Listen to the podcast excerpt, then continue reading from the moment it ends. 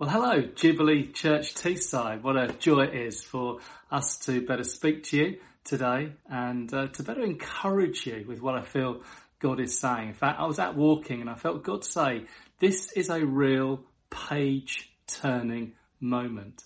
And uh, it kind of made me look again at some of the scriptures that God has said over us as uh, Jubilee Church Teesside. And of course, the famous one being Isaiah sixty-one. But as I looked, I felt God say, no, turn the page, turn it over. Uh, there's a new chapter that's going to be happening, uh, even from today. And uh, I want to preach to you out of something God's been speaking to me about out of Isaiah chapter sixty-two. It's a page-turning moment. There's something new that God is doing and wants to do amongst us as Jubilee Church Teesside. So let me read to you uh, the first few verses of Isaiah chapter sixty-two. It says this, "For Zion's sake, I'll not keep silent. For Jerusalem's sake, I will not remain quiet, till her righteousness shines out like the dawn and her salvation like a blazing torch. Nations will see your righteousness and all kings your glory. You'll be called by a new name, which the mouth of the Lord will bestow. You'll be a crown of splendor in the Lord's hand, a royal diadem in the hand of your God. No longer will they call you deserted or your land desolate, but you'll be called Hephzibah, which means my delight is in her, and your land Beulah, which means married, for the Lord will take delight in you, and your land will be married. And as a young man marries a maiden, so will your sons marry you. And as a bridegroom rejoices over his bride, so will your God rejoice over you." And I feel God is speaking to you particularly today and saying this, I want to underline the call afresh to build my church. This is all about the church of Jesus Christ. It's all about getting the church central, getting the church in the right place. When Isaiah here speaks uh, about Zion and he speaks about Jerusalem, this is a place of God's dwelling. This is a place where God's name and his reputation was seen on display to the nation and the nations. It was all about God's glory. It was always about a place where God dwelt. It was a place of God's habitation.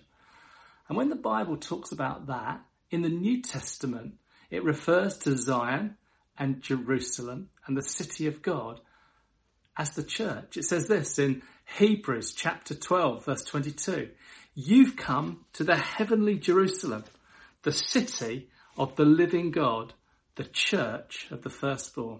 See, God no longer resides in a physical city. He no longer resides in a physical temple. He resides in a body called the church.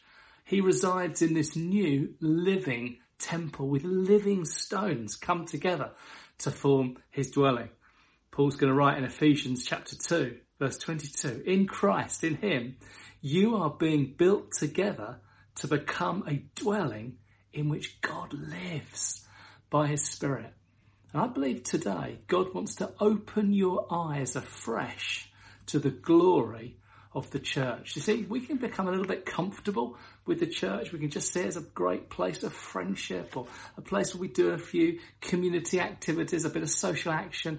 No, God wants us to realise the utter glory of the church. He wants us to realise the beauty of the church. He wants us to realise that his heart is for the church. Have you been captivated by the church? I can remember as a sixteen-year-old boy walking into a church just like Jubilee, a church like ours, and being overwhelmed by the glory of the church, being overwhelmed by the beauty of the church. You see, as this passage is going to go on to talk about, it's going to be really inspired by love. It's going to go to talk about like a bride being loved by a bridegroom. It's going to talk about in chapter, uh, in verses three to five, it's like, uh, it talks about uh, you being delighted over, your land, going to be married as a young man marries a maiden, so your sons marry you.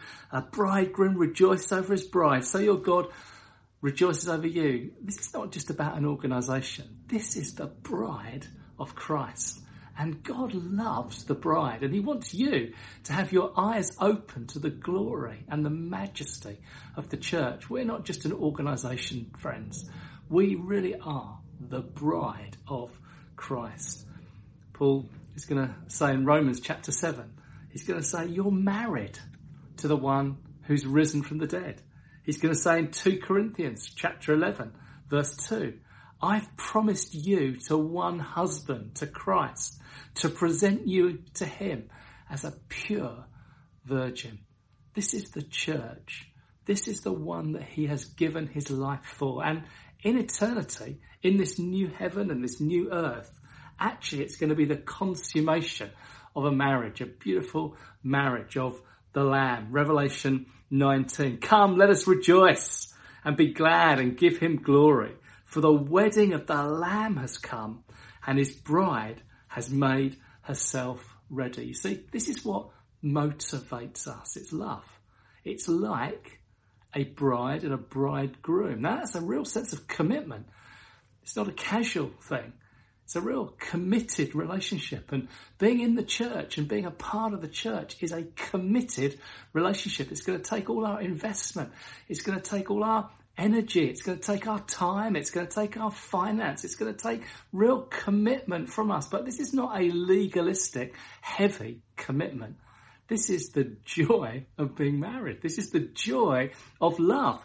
This is love's compelling power. This is the love of God that constrains us, that compels us. You see, we're going to give our lives to a whole lot of stuff. We'll talk about in a moment how the church is going to shine out and change community. What's going to motivate us to do that? What's going to inspire us to do that? It's not heavy, legalistic. It's not, I don't know what your view of God is, as if he's some sort of divine teacher with a clipboard ticking off things, some inspector saying, well, have you done this right? Tut, tut, well, no, you haven't done that right. No, this is God rejoicing over his bride and inspiring and enduing his bride with passion and energy and love. Look at the words used here. Splendor, delight, rejoiced over. The word Hephzibah, which means delightful. The word Beulah, which means married.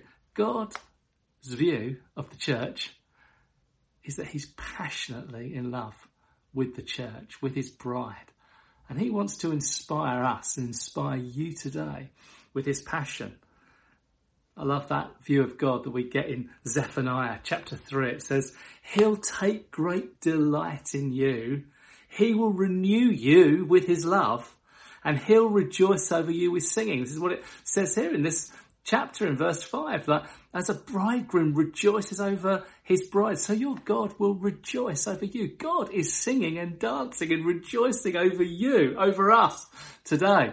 That's the beauty of the church, dear friends. That's the beauty of God, who is delighting in his beautiful bride. And I believe God wants to underline that for us today and say, do you still rejoice with God over his church? Do you love the church like he does? And do you love him, the bridegroom? Or kind of have you lost your first love? That's what uh, John is going to write in Revelation. It's like Jesus speaks and says, look, you've lost your first love. Don't lose your first love. Don't lose that passion for God, that passion for Jesus, that understanding that he's our lover, he's our bridegroom, and he's going to inspire us and inspire you. As Paul is going to say in Corinthians, Christ's love compels us.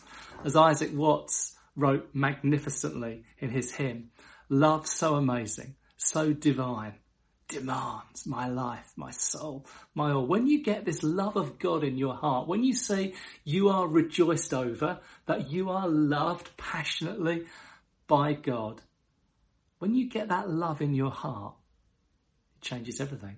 It compels you, it moves you. And what it does, it moves you to love those around you. And this is the second thing that I feel God wants to say to us today in Jubilee Church Teesside, that he wants us to love the church, but that the church is going to change the world. The church is an agent for the kingdom, God's rule being expressed out of the church into life. It talks in this passage about her righteousness shining out like the dawn and her salvation being like a blazing torch. It's so important, dear friends, that we don't keep this love to ourselves. As we celebrate this wonderful new building uh, that God's been giving us, it's not about filling the building, it's about an explosion out from the building into the communities that we love and that God wants us to serve and minister into with his love and his passion. It says in Isaiah forty-four, "Shout aloud, burst into song, for the Lord has redeemed Jacob and has displayed his glory in Israel." Now God wants to display his glory in you, but he wants to display that in life, in community. And he wants you to be ones like this, shining out, a blazing torch that others might see your righteousness. And I feel God would say there's a new visibility coming to us in Jubilee Church Teesside. There's a sense in which we've been hidden away uh, on a little back road. Now God's bringing us to a main road. It's like we've been hidden away in a little back room. God's going to bring us out into a front room. It's like we've been in backwaters and God wants to bring us to the main stream, the main river.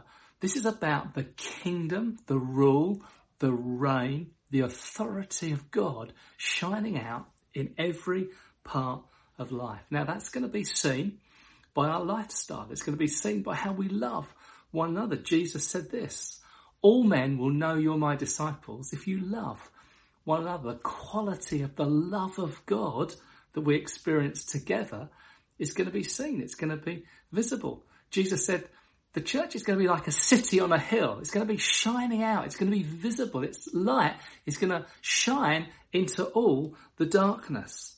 And I believe that God's kingdom, God's rule, God's reign is going to be expressed even more clearly in this season for you in Jubilee Church Teesside. That he's going to use your social action. He's going to use your friendships. He's going to use your community work. In fact, he's just going to use wherever you are. Like, have a look at your watch. What time is it right now? Where will you be tomorrow? Where will you be the next day? The next day? The ne- That's where God wants your light to shine. And he wants you, wherever you are, whatever you're doing, whatever your calling is, whatever your work situation, whatever your living arrangements are, whatever community God has put you in, that's where God wants his kingdom rule to shine with authority. Whatever he's called you to be, whatever he's called you to do, that's where he wants the love of the church and the love of Christ that's in us to shine. The mercy, the kindness, the love, the goodness of God, that's where he wants you to be. So it's great that we celebrate this building. It's great that we can come together, but there's a sense that it's not come and see, it's go and tell. Now, it's good to be together. It's good to celebrate what God has done.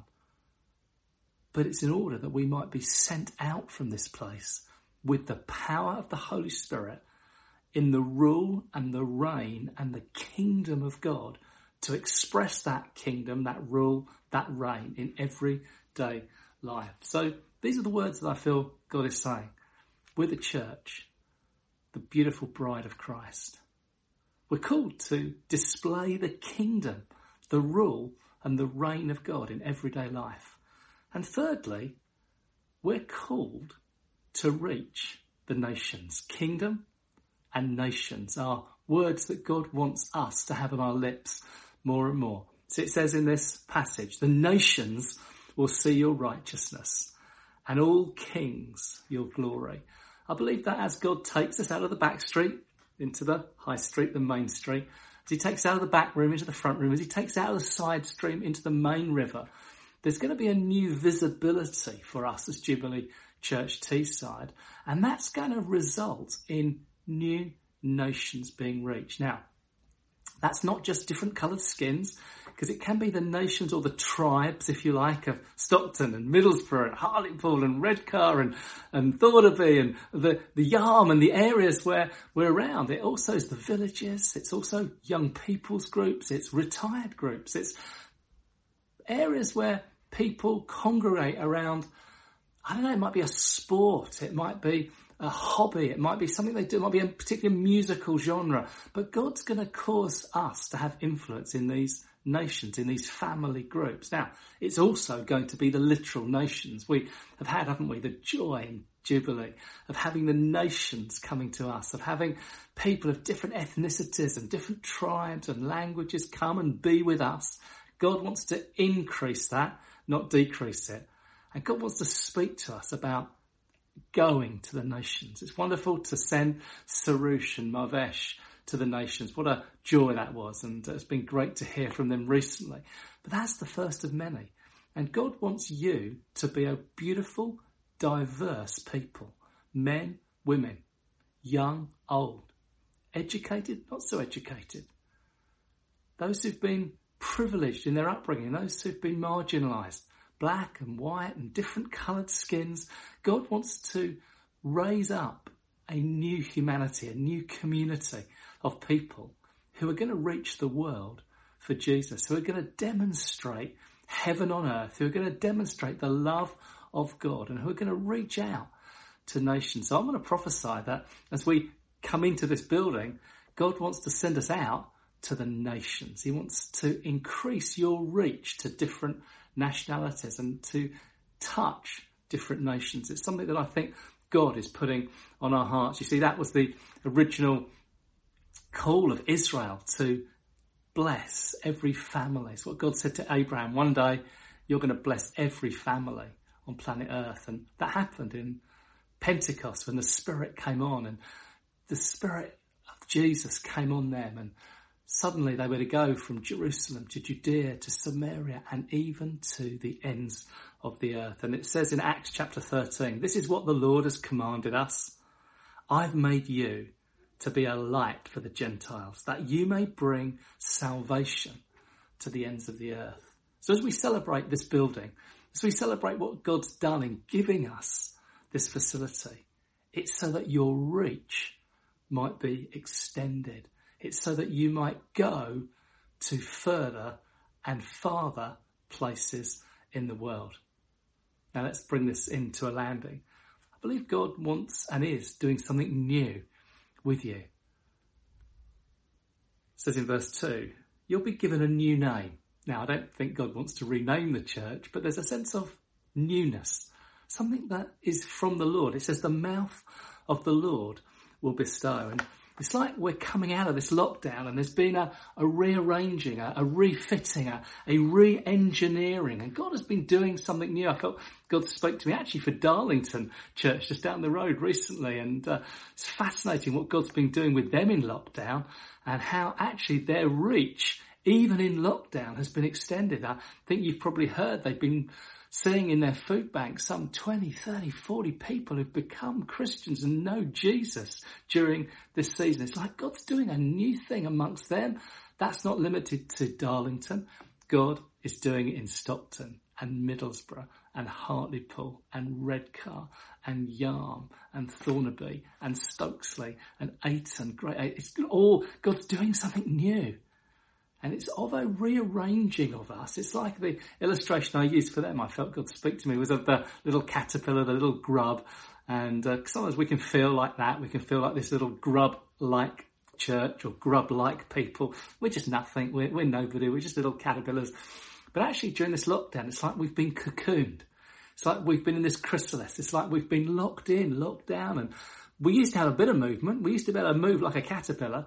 But suddenly we've been locked in and locked down, but God's been doing some reshaping in your heart and in my heart and in our communities. And he's been rearranging us. The same D N A, but rearranged, fresh and new and vibrant. And I prophesy that we're going to come out of this lockdown different. We're going to come out like a butterfly. We're going to come out with new ability to fly. We're going to come out with new wings. We're going to come out no longer being earthbound as a grub, but heaven-bound as a new community, with new authority, with new scope, with new nations to reach, with new expressions of the kingdom, new social action, new mercy, new kindnesses, new friendships, new authority, new power in the gospel.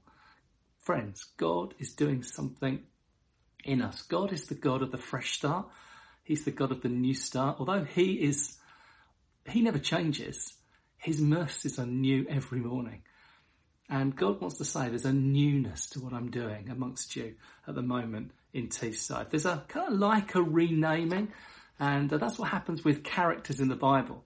God renames them. Abraham, father of many, becomes father of nations. Simon becomes Peter, the rock. God wants to rename some of you. Jacob, the twister, the supplanter, becomes Israel, prince with God. And some of you have been named. Names have been spoken over some of you.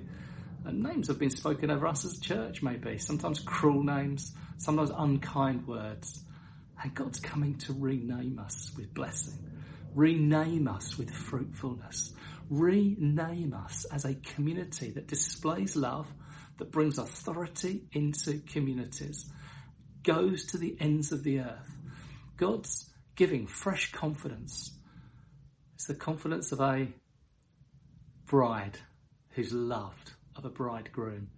It's the confidence of the church who's going to arise and shine and let her light be seen. It's the confidence of a people who know they're loved by God and being sent by God afresh. Dear friends, God's doing something new amongst us in Jubilee. A new name, new purpose, new vision, new impetus, new filling, new mercy, new mission. Dear friends, God's with us at this time. Bless you.